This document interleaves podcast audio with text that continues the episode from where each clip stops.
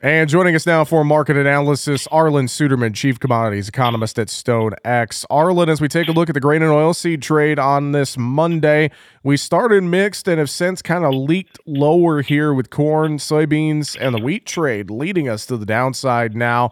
I'm not seeing a whole lot in the way of fresh news headlines uh, to give us much uh, momentum to the upside here. And it feels like the path of least resistance to the downside here to start the week, Arlan.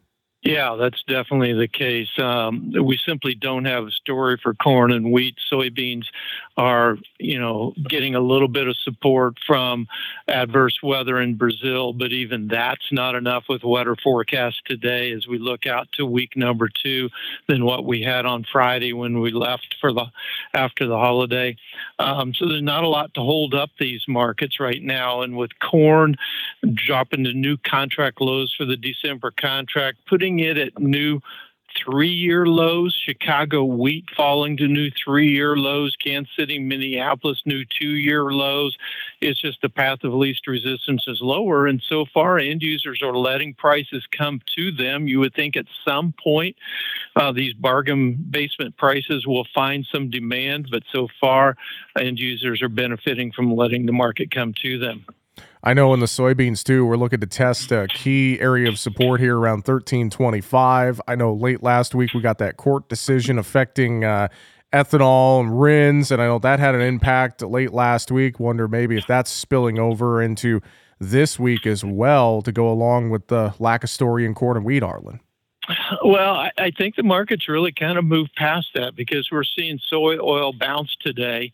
Um, soy oil is what really took it on the chin hard last week. Does it affect corn? Yes, it certainly does.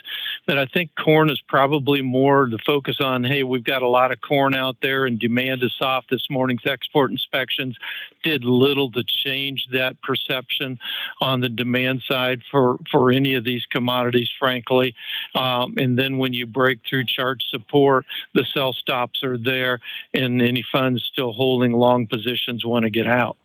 Arlan, in the livestock trade, as we look over at cattle and hogs, we're uh, lower again here on Monday. Had a really rough day in Friday's shortened session. I feel like a, a lack of eyeballs uh, on the cattle market, especially, led to a, a uh, pretty sizable down day on Friday, and looks like some follow through here on Monday.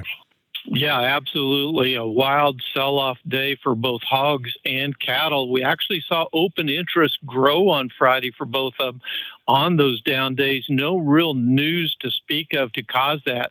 Um, kind of consolidating today. We did start off with higher cattle, but that's starting to weak lower now once again. Um, we're seeing a little bit of strength in the nearby because of the cash market. Last week's cash cattle trade mostly 177 in the south, 176 to 177 in the north. The slaughter last week was less than what we anticipated, considerably less at 538,000 thousand head, and that's down even nine percent from where last year's Thanksgiving slaughter was at. So we're t- we are tightening up the supplies of cattle going in, but those weights continue to be higher.